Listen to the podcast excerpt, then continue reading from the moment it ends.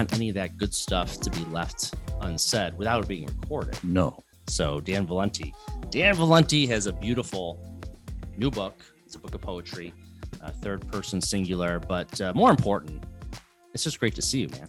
Well, good to see you, John, and uh, great to be here. You know, we're podcasting, and when I hear that term, it reminds me of Invasions of the Body Snatchers. You remember the film? There was an the, the original film was done in the '50s, but then it was updated, and these alien spores grow human like uh, I'm trying. I'm trying. I, I really want to know the connection to podcasting. Well, because- eating people.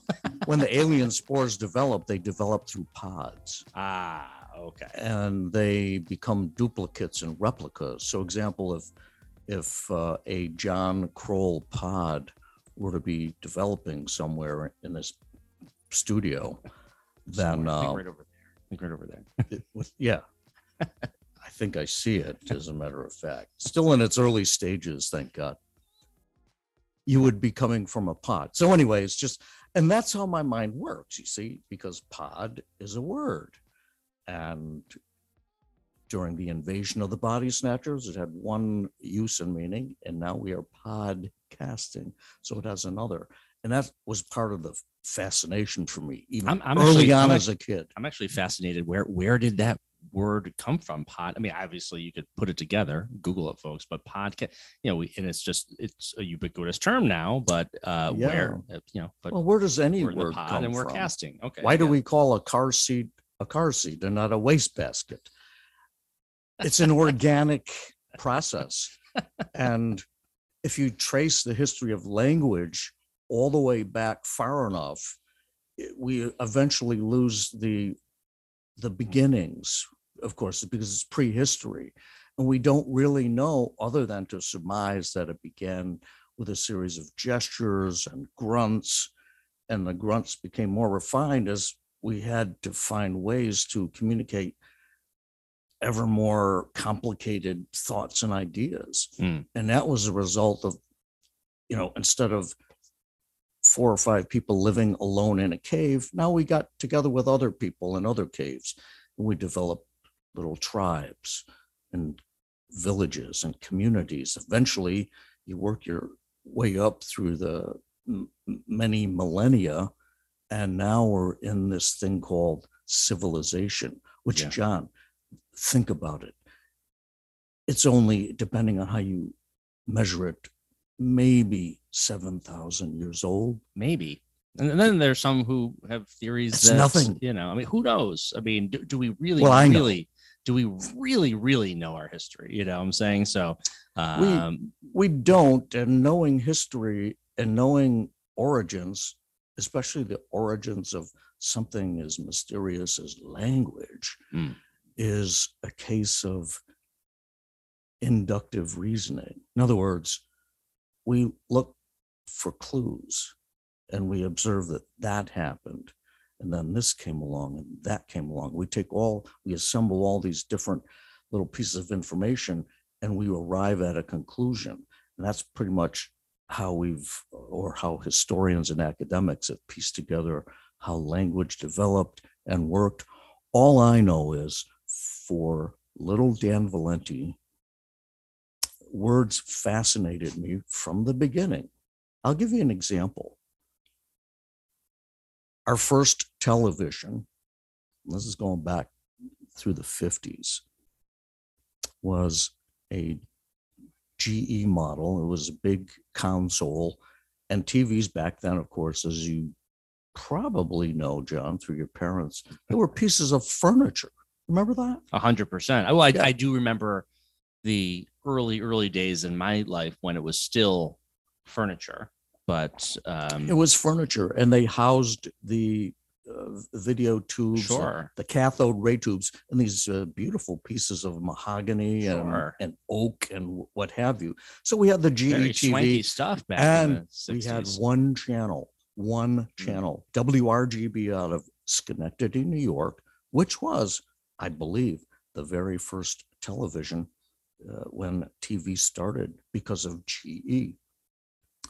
And uh, so we had the the television, and then a miracle happened long about 1960, 1961, and we got two other channels from the Albany area. We got uh, WTEN Channel 10 out of Albany and WAST Albany, Schenectady, Troy, which was Channel 13 out of Schenectady. And my point with words is this shows would come on, and at the conclusion of many of them, you would see the credits. And the credits often was a stylistic thing back then, maybe a technological limitation, but often the credits would would start at the bottom of the screen and go up to the top and, the, and on a scroll and they'd roll by. And as a kid, I used to think that all those words were, were being stored in the top of the television set. so when Bill Witherow, our TV guy, would come over with his toolbox to replace a couple of vacuum tubes in the back, Be careful of the words in there. Yeah, You don't I want to lose them. well, I was I was expecting, you know, the old joke with the snakes in the can Mm. and they all come out. I thought that when he unscrewed the back of the TV, all these words would spill out and I would like grab them up. That didn't happen, but again, it, it just uh, I was uh, just fascinated. Where do the words go? What do the words mean? And long about that same time, I was a student at Mount Carmel School, long since passed. Uh, it was a, a Catholic parochial education. Great years for me, kindergarten through eighth grade, because we really learned about writing and grammar and uh, the, the the sisters, the Venerini sisters, taught it well. And in kindergarten, well, not kindergarten, maybe first grade, second grade, third grade, maybe all of the classrooms up to grade eight had the alphabet Mm. on the various uh, walls of the classroom, and you'd see the capital letter A and the small letter A. Do you recall that? I do, Yeah. sure. I, th- Yeah. I think they still have that Cap- capital actually. B, small b, and I would look at up at the alphabet spread before me on on one wall. Usually be the front wall of the classroom as you faced it, and I'd look at those twenty six characters, and at some point, I want to place it in fifth grade. That's when we really started to read poetry, and we got into John Green Greenleaf Whittier and Henry Wadsworth Longfellow, who lived in Pittsfield for his summer home was where Pittsfield High School is right now. Sure. And so uh, with, with poetry, it started to make an impression upon me how language was rhythmical and musical and uh, more than just words on a page. And I w- would look at these 26 characters, A through Z, and be astounded that everything that I've ever read in the English language and would ever read would come from just a juggling of Mm. those 26 characters. Yeah. And the combinations are probably literally inexhaustible. Mm. And then uh, understanding how in other languages, uh, sometimes uh, much more complex in the way that letters or characters work. I think, you know, if you go to like Hebrew or even Chinese, you know, it's a different framework uh, as to how these characters are. Um, and they almost have maybe even double meanings and that sort of thing. Um, I don't know if, uh, you know, how our language evolved as, as well as you did uh, do, but um, but it is fascinating because everything is symbolism in a lot of ways. Uh, language is symbolism. The, the letter A corresponds with the sound I just made, A, and B, C, and you know, phonics is a whole, whole part of that. But you made a great point that irrespective of the language, whether it's German or Japanese or Chinese or English, British English, or our version, the, the key to learning a language is really to understand that all languages have certain commonalities uh, as to how they work. Now, the specifics of grammar and all of that, of course, are different, but the mechanisms are the same, I think, because human beings are the same. Our brains, left side is more of the mathematical and scientific side. Right side is more of the creative side. Notice when I said right side, I pointed to my left. Okay. I did Now notice. that proves I'm a poet. Okay, right there. uh, but uh, I, I, I, wasn't. I wasn't going to say anything, Dan. But no, I, know, I- but I, I could just- see the look in your eye, John. Uh, I have a good friend of mine, a, a, a best friend in grade school, Jerome Packard, Jerry, who is now at the university. I get these mixed up. He is in, uh, I believe, no, Chuck Trzynka is another childhood friend who is uh, former chair of the business department at the Kelley School of Management in, in Bloomington, Indiana, University of Indiana. Jerry teaches, I think, in Michigan, maybe Illinois, but he's uh, he- turned into you'd never know it from his grammar school days when he was an indifferent. He was one of those indifferent students who just wasn't challenged enough. He became one of the renowned scholars of Mandarin on the planet today. And he was all, and he is still all about, just recently retired, about how the Chinese language works and comes together. And we have had discussions about the mechanisms of language. So that all fits into, again, my fascination with these things. And, and regardless of language, if it's Japanese, ue udohi, ayudako, michidana kobore, kobosinasa, hai. Ai kidohi, kobosinasa. I just said some words there that probably most people won't understand, except for our Japanese speakers out there. And pretty much uh, I used the same mechanics or platform, that's the word we use today, to put those sounds and symbols together to make a language. You know, all of this boils down to the fact that poetry was really my first form of experiment, serious er- ex- experimentation with writing. When was that, Dan? Well, I got serious about it. I remember dabbling in, in grammar school. Uh, the eighth grade talent show, I performed with a friend, a couple of skits, and then later on, I came out and I read a version of the satiric version of the famous poem by Joyce Kilmer called Trees. I think that I shall never see a poem as lovely as a tree. And it's this lovely uh, ode of praise to trees.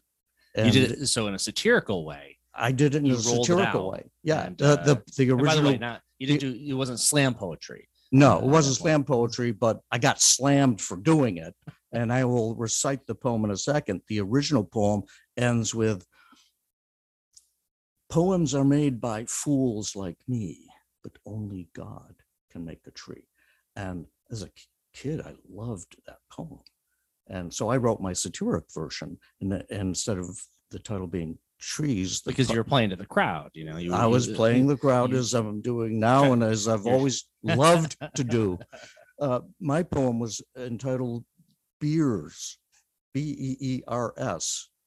Hmm. And it went like this I think that I shall never hear a poem as lovely as a beer. Its yellow base and snowy cap, I drink directly from the tap. I sit and That is- sip that's my beautiful. beer all day, and I remember the gesture until my memory fades away. Poems are made by fools, I fear, but only Bud can make a beer. And of course, it brought the house Sure. down. I'm sure the nuns love that one. The, the nuns, the nuns gave me a, a couple little frowns, but you know, afterwards, Sister Loretta, who was my uh, sixth grade teacher, um, I was in eighth grade when I did the poem, took me aside and she said, Daniel, that was really good, you know, and it was the first time I had really done something for an audience that got a reaction like that. And I didn't get serious into writing poetry until I was in high school. I was another one of those students that was just bored to tears. I transferred after ninth grade in St. Joseph's to PHS. And so I went from kindergarten through ninth grade, 10 years of, of uh, good private education to now the public schools. And I just was uh, so far ahead of everyone that I just kind of lost interest and just kind of flailed my way through. But I did, in my English classes, have a little spark of something ignited when we would get into Shakespeare and poetry. In fact, I started to dabble in writing verse. And for 11th grade, we had an English teacher named Mr. Stevens, and we had to do a book report on a book of poetry. And I did something kind of sneaky. I reviewed a book of my own poetry. And I used a pseudonym. It I remember it was J.W. McLennan. And I presented some of the poetry in my report, and I said McLennan is one of the great and emerging young American poets. And I got a B plus on it.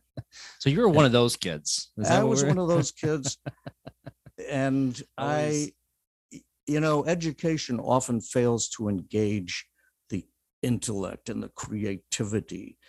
Something about, think, think about what happens uh, before a kid gets into uh, uh, school. And I'm thinking of public education here mostly, but uh, you know, that, that kid wants to learn everything. They're curious, they explore, they, they try things, they fail they learn through the discipline of nature. You know, you see a kid in his playpen and he's stacking Yeah. blocks. And if he stacks them the wrong way, they fall. So he learns about gravity and he learns how to do it the right way.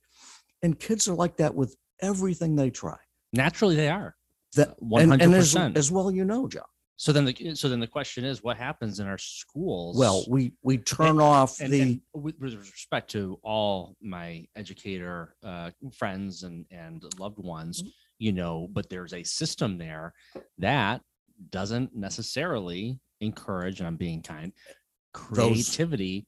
And creativity is a process of discovery, of uh, you know, of testing, of seeing what works, and being able to fail. and being able to fail. We don't like failure anymore. It's become one of the cardinal sins in America. You know, there's a little league out in California that actually was thrown out of little league because the parents insisted on not keeping score because that would damage the psyches of the children on the losing team. I mean, this is how far it's gone. What happens uh, in education despite the efforts of many great educators and people. I taught at the college level for 30 years as an adjunct in, in various uh, colleges. What happens is that the child now sits at a desk like an adult, and there is a plan in place, a regimented educational plan that's thought to be the best for the child and it has the effect too often of flipping off that switch of creativity and it's unfortunate when it happens when you have that particular teacher though who finds the switch and turns it on uh, incredible things happen. There's an essay by a that I used to teach in my composition class by uh, a writer, Lynda Barry. And in this essay, she writes of how at home she and her siblings were virtually ignored. And she has a, a great metaphor for how that happens. Uh, her par- parents would watch the TV with the volume off. And she doesn't come out as a good writer and doesn't hit you over the head with it, but basically she's saying, My parents turned the volume off on our kids and ignored us. She used to sneak out at night. This was in the Seattle area. And in the dark and the pre dawn darkness, walk her way to school. And she had made friends with a janitor. The janitor would let her in so that she would be there when her teacher, her fourth grade teacher, arrived. And this teacher did something uh, so important to Lynda Barry. The teacher saw this kid who just was craving attention and craving to be noticed and craving to be engaged.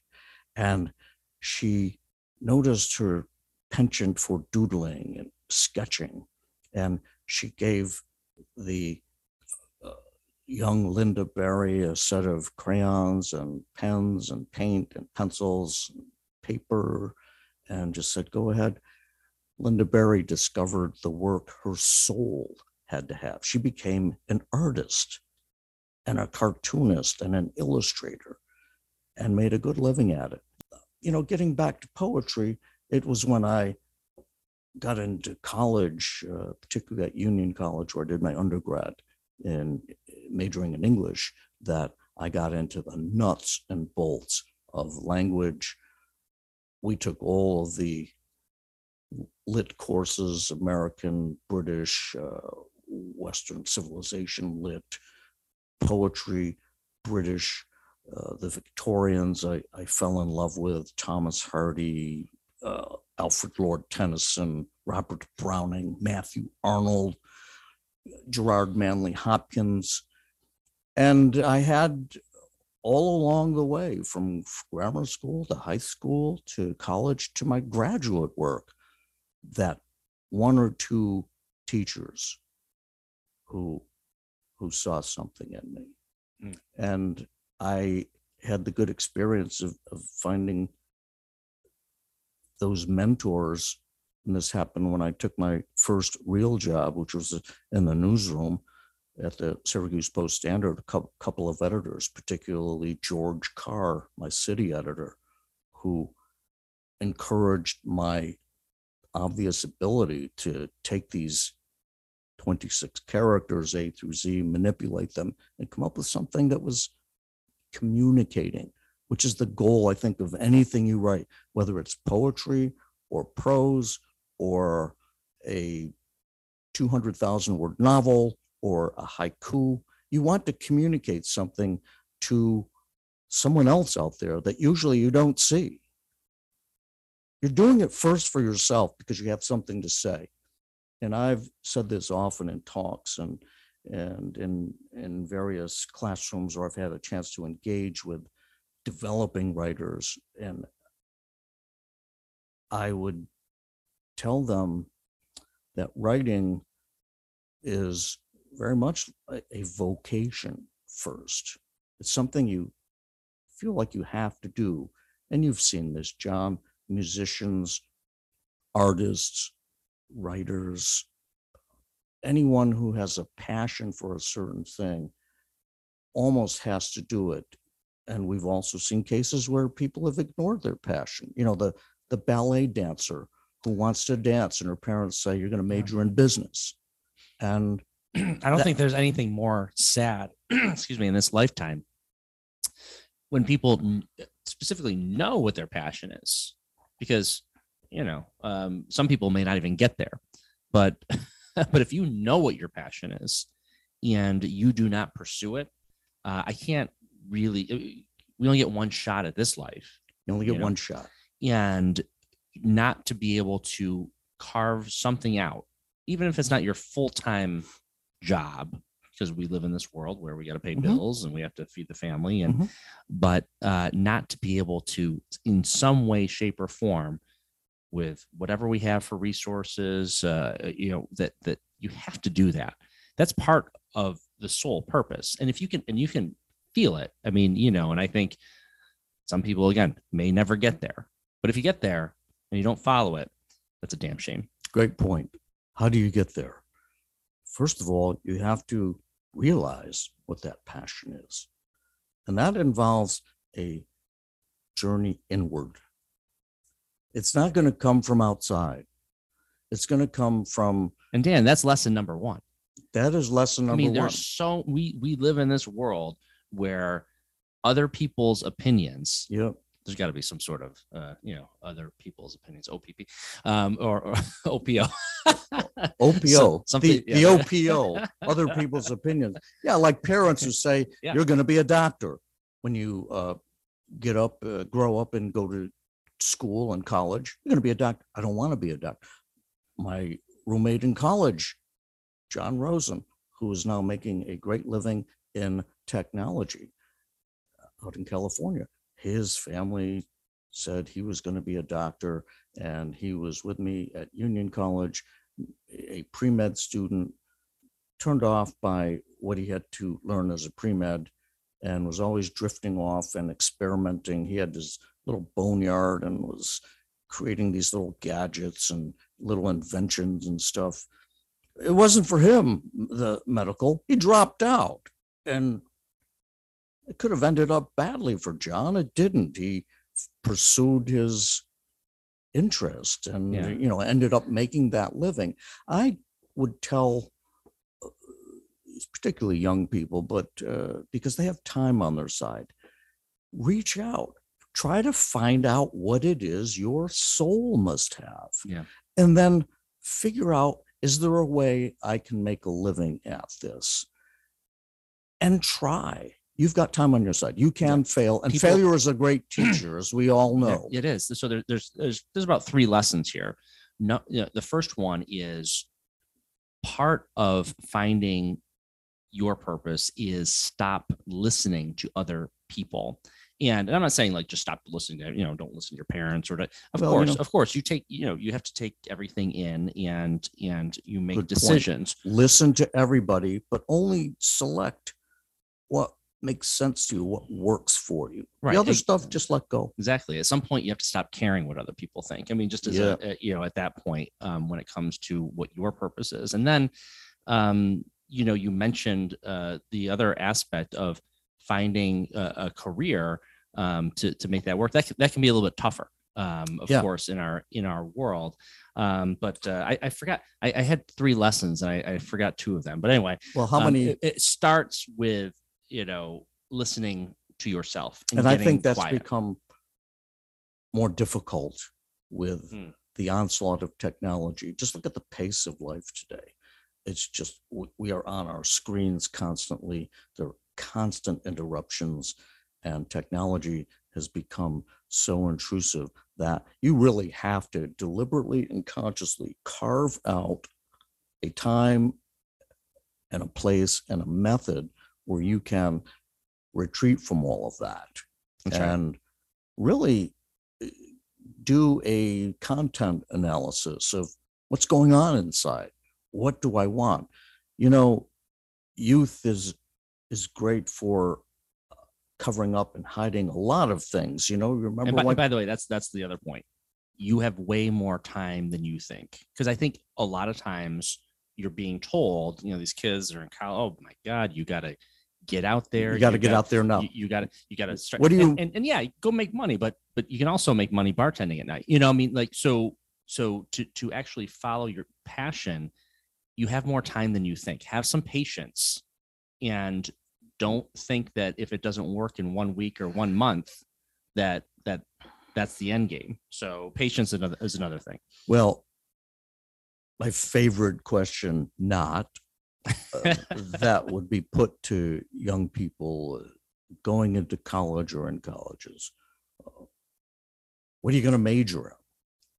You know, asking a 16 and 17 year old who's not out of high school what their major is is preposterous. But and it's a question that, and oftentimes from well-meaning Sure. parents and guidance counselors and teachers and adult figures will ask this with good intentions, but it does it or it can put a lot of pressure on a kid so that uh, he or she thinks, God, I'm I'm a freshman now. I'm in college. I don't know what I'm going to do.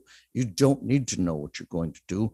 That's what you have to find out, which is the value of a broad, liberal, cross disciplined education.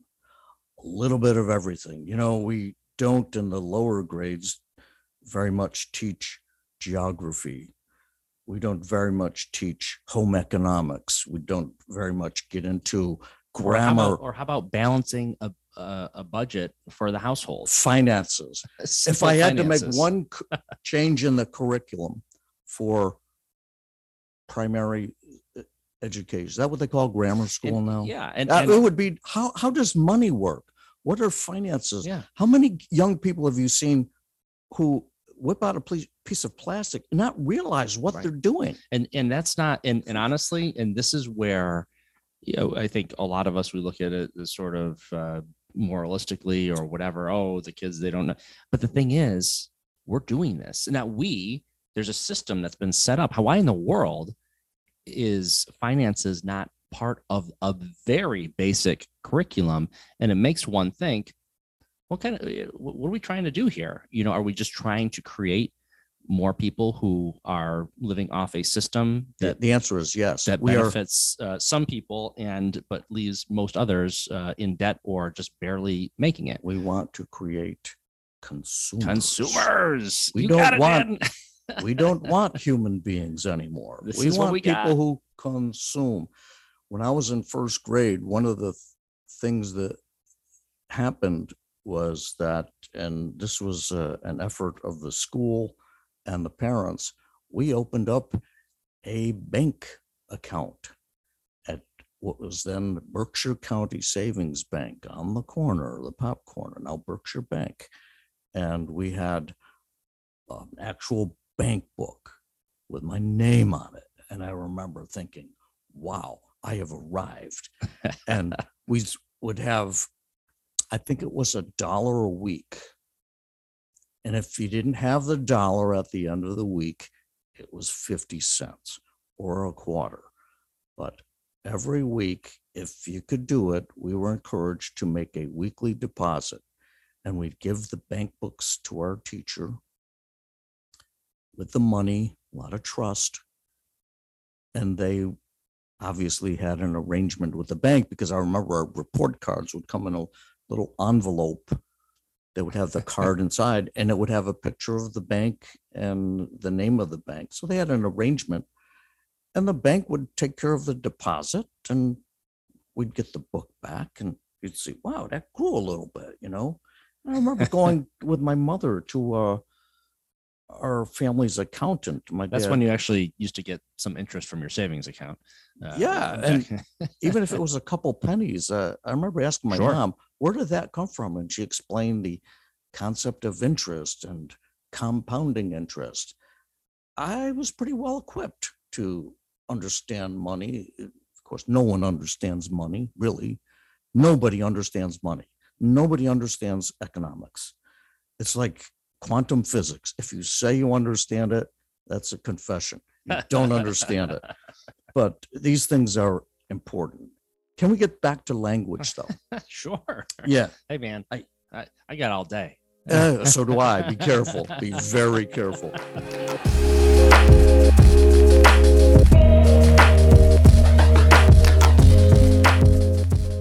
By the way, um, I, I didn't read the Oh, entire book, uh, but uh, it's third person singular, Singular. 33 into and third this poems is- each. and this is uh, three authors. Uh, Let me, Dan Valenti is the top billing. Tell me about this this book. let's talk about this book. This book is a unique collaboration of three poets. You saw their names on the cover. My name, Jerri Chaplin, who is a poet from Charleston, South Carolina. A book, uh, a book that uh, I published Jerri's first book back in 2011 when there really weren't the platforms for this. And it was a book that we that she titled Vertically Coastal. And the title comes from the fact that she lives in Charleston, South Carolina, and she and her husband Peter, great fellow, well met, would come to the Berkshires in the summer and come up the coast and enjoy the arts and everything else you can enjoy about the beautiful Berkshires in the summertime. And, and just real quickly, a book of poetry. We're in 2022. Yeah. How popular are poetry books now? Well, you know, if we had written this book back in the 18th and early 19th centuries, uh, for example, George Byron, Lord Byron, was Paul McCartney in his era. He was a rock star. That's how important the arts and poetry were. Now you ask how important it is, and the answer is not very. It's an acquired taste. Not many are acquiring it. But about that first book, Vertically Coastal, we ended up selling. Jerri just uh, sent me an email, Jerri Chaplin, that uh, that book ended up selling 450 copies. Let me say this if Yale University Press or any of the houses that still publish poetry sell 500 copies of a book of poems, that's considered a bestseller. Yeah. We sold 450 copies of that. And third person singular is uh, well on its way. It, we released it on February the 8th. It's available on Amazon, folks. And if you're an Amazon Prime member, you get free shipping. $15 for the paperback, $9.95 for the ebook. And poetry has what you would call a niche following. And, you know, my philosophy has always been when you have a niche, you scratch it.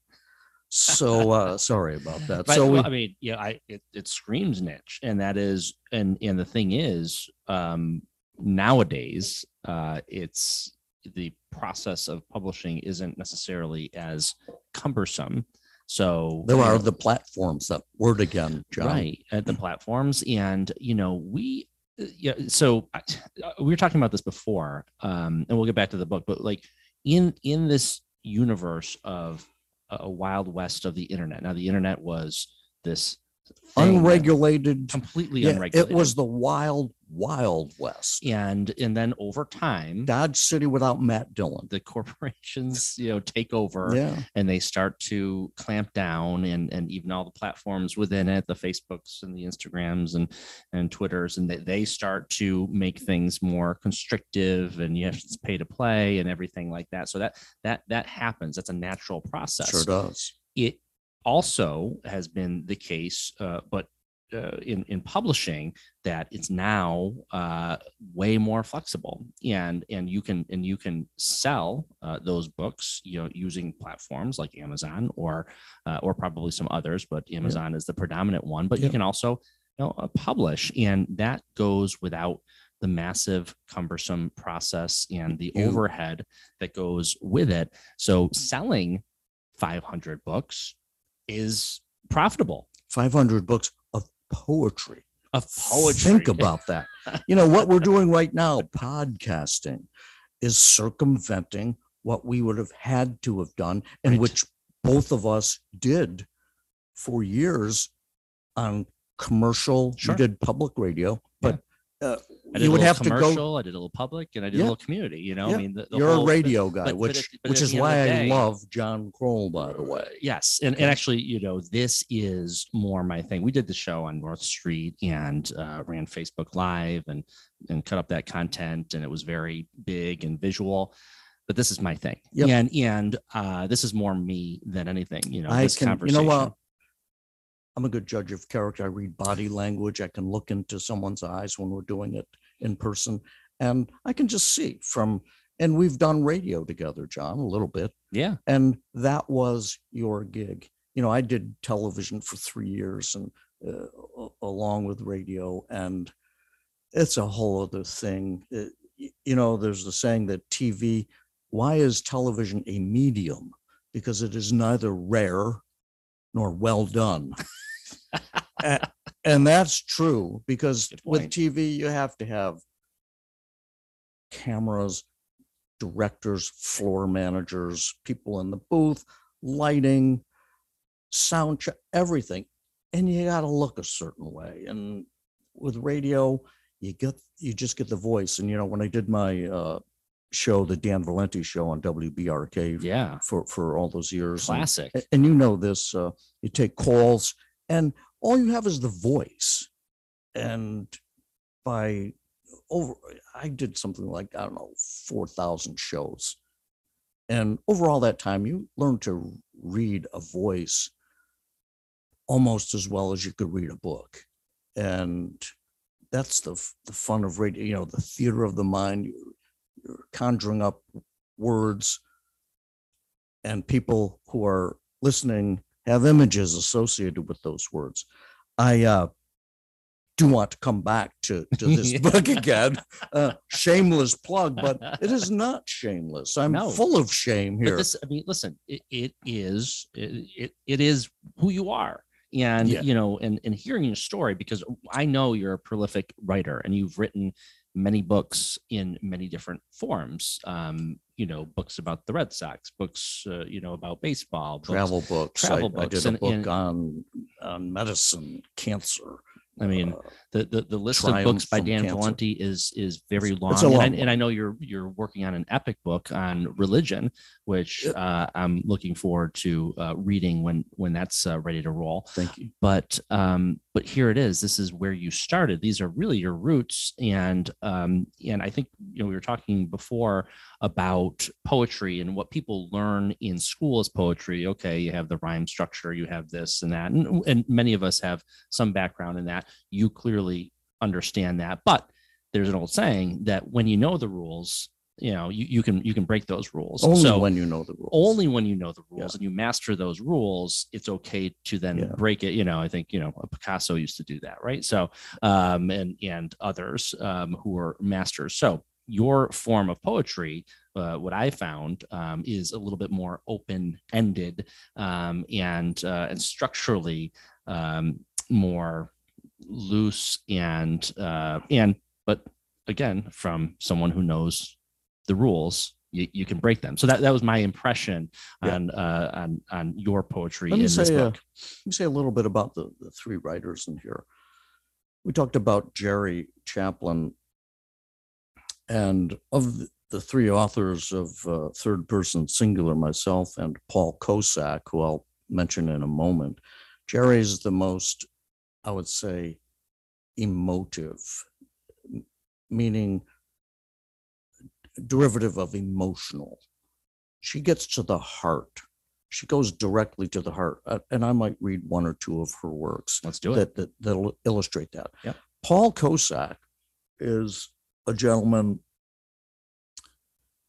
that i met way back in 1976 the centennial year the year that America elected Jimmy Carter or nominated Jimmy Carter Yeah.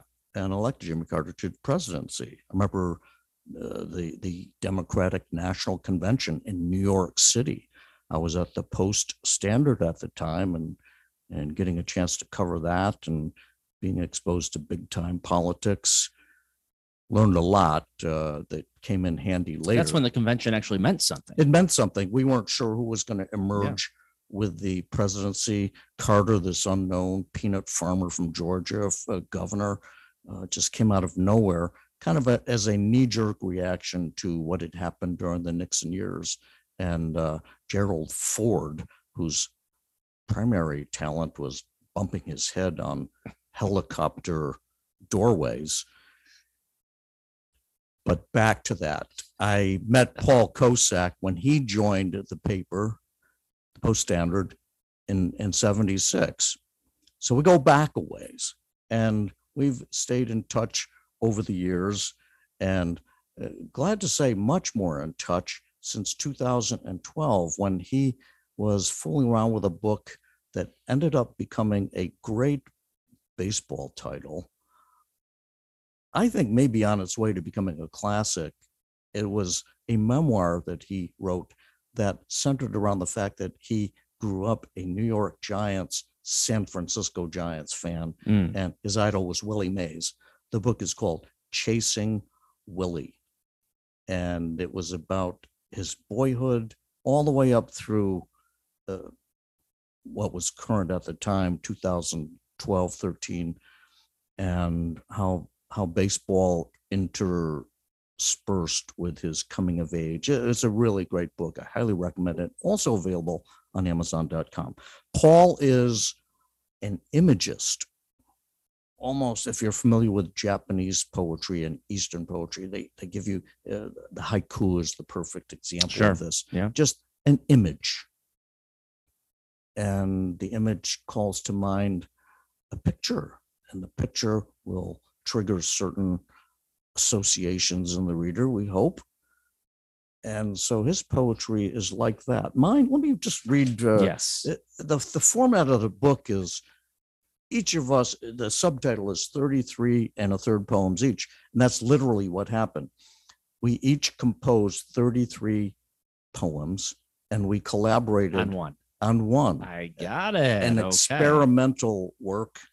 And, and and- and boy, that must have been interesting Oh, well, because that one poem, you got to put your own flair into it, right? You, Oh, you know, that's really important. Like, you- if ever a have- poem was schizophrenic, the this poem is. But you know, I I wrote the first third of the poem to kind of set us off in a direction, and then Jerri did the second third, and then Paul did the third third, and so there is a theme running through it, believe it or not. The amazing thing about this book and this could not have happened without without years of of work and the postal service doing its job the three of us have never sat down in the same room together Isn't that unbelievable? the three of us have never been on a conference call together Not even Zoom. not even Zoom. We have not Zoomed. We have not, we have unzoomed. And I was kind of the pivot point here. I just as a lark introduced Jerri to Paul via email. I figured, wait, these, these two writers are doing great work. And I must say, Jerri Chaplin and Paul Kocak are fast becoming known. And uh, I without hesitation would call them two of America's finest contemporary poets and writers. I introduced those two by email, and they took up a correspondence independently of me, which delighted me and told me something's up here. They're finding common language. Yeah. And so I learned that each was working on a set of new set of poems. I've been Jerri Chaplin's editor since I first discovered her work in 2011 when we did that book, Vertically Coastal. And uh, she was the first poet in residence at, uh, I forget the name of the f- famous uh, arts museum in uh, Charlotte. First poet in residence. And uh, she's won many awards and contests and recognition for her work. And I am proud that uh, her work also contains my work because I have been her editor. So I was very familiar what, with what she was doing. Paulie would send me poems just through email, just stuff he was doing. And I got the idea.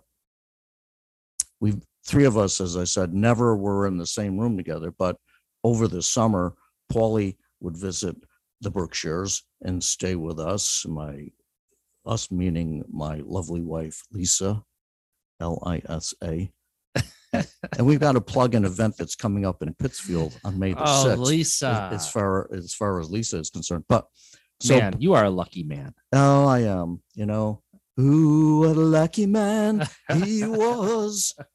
That's me, except I hope a bullet doesn't find me on the end like that song. But so Polly would come up, and then Jerri Uh. and her husband Peter, uh, while they were in the Berkshires, came to the house uh, at a later date, and it was then that I got the, the this flash. I said, "We're going to do a book together," and as you said, the platforms now make publishing a a, much uh, a- less arduous task than it used to be.